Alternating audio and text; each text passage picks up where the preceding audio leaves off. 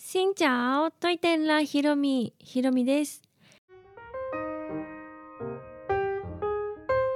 この番組は YouTuber ブロガーでありベトナム旅行研究家のひろみが日々の出来事やベトナム旅行にまつわるお話をしています。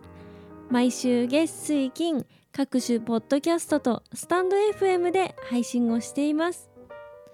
今日もですね、いただいた質問についてお答えをしようと思います。まずはいただいたメッセージをお読みしますね。ラジオネームベトナム大好きおじさんさんおじさんさんからです。ひろみさん、ハロー。私もベトナム大好きで1年に1回は旅行に行くようにしています。最近はコロナで全然行ける気がしなくて寂しい思いをしていますが、ひろみさんの動画を見てベトナムに行った気持ちになっています。本題です。私がベトナムに通うようになって5年ほど経ちますが、そういえば未だにバスには乗ったことがありません。いつもグラブを利用していました。ベトナムのバスを挑戦するという発想自体がなかったもので、今度行った時はチャレンジしてみようと思うのですが、ひろみさんの動画を見て乗り方は分かったのですが、どうやって降りたらいいのでしょうか。またバスの時刻表や路線図などあったりするのでしょうか。何かおすすめのバスアプリなどありましたら教えてください。どうやら英語も通じないようなので、私にとってはなかなかハードな旅になる気がしますが、ひろみさんの動画を参考にいろいろチャレンジしたいと思います。これからも応援しています。頑張ってください。という質問、メッセージをいただきました。ベトナム大好きおじさんさん、どうもありがとうございます。1年に1回もね、ベトナムに行けるって幸せですね。最近は行けませんが、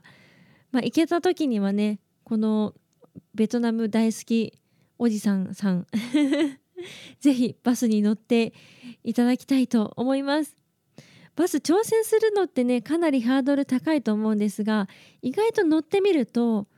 どうにかしなきゃいけない状態になるので、実際飛び込んでみることでね、バスって意外と面白いなんて思えるので乗ってほしいと思うのですが、私のね動画を見ていただいて乗り方は分かりましたと、もうとても嬉しいです。で、このどうやって降りたらいいのでしょうかというバスの降り方についてですね、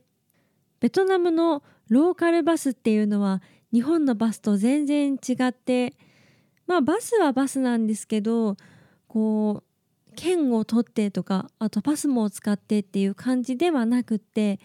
事前に券を買っていたりとか、あとは車掌さんがね一人いらっしゃるので、その方と代金の受け渡しをしたりとかっていう、ちょっとねシステムが違う感じなんですね。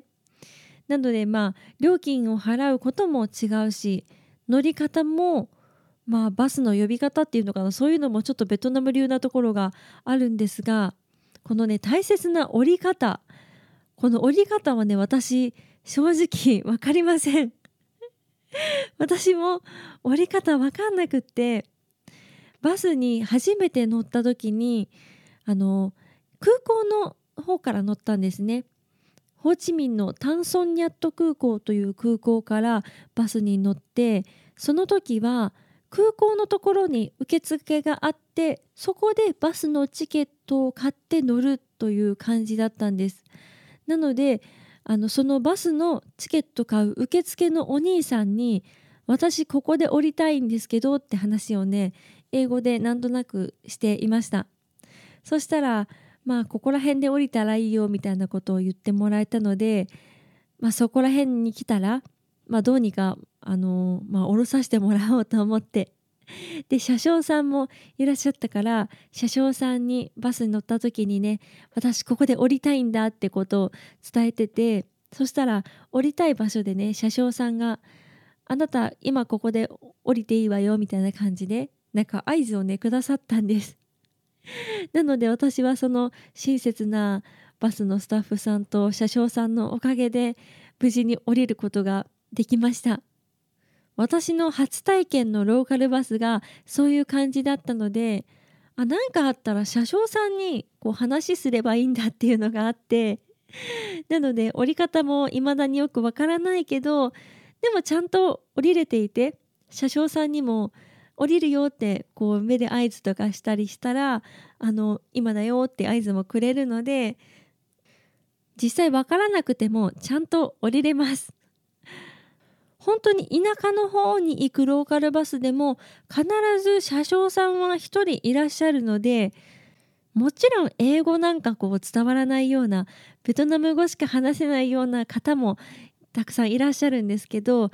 地図とかね見せたりとかして、なんとなく合図したりとかして、あと降りたいですよっていう感じのオーラを出して、出口のところに立っていたらドア開けてくれたりもするので、分かんなくても大丈夫だと思いますちなみにバスによく乗っているベトナムの地元の方も実際ねたくさんいらっしゃって、というか観光客というよりかは地元の方が使うようなバスなので、ほとんど周りはベトナム人の方なんです。その方もどうやって降りてるのかね、未だによく分かりません。なんかボタンを押してるのかなとか、あと乗る時になんか車掌さんに話したりとかしてるのかなとか、よく見ててもなんでかわからないんですよね。なんかあうんの呼吸なのか、まるでそこのバスにいつも乗ってる常連さんかのような感じでスタスタと降りていかれるので、そこも私にとってはね謎めいているところです。そして質問いただいている後半のバスの時刻表や路線図などあったりしますでしょうか。何かおすすめのバスアプリなどということですが、私が旅をした時はバスの情報全くわからなくって、時間とかどこを通ってどういう風に行くっていう路線図とかも本当にわからない状態でバスに乗っていました。なんですがアプリがねちゃんとあって、バスマップっていうねアプリがあります。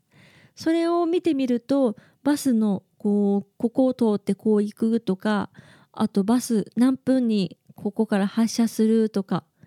あと今このバスが何分遅れとか、そういうリアルタイムな情報も載っているので、バス使う方はねとっても便利だと思います。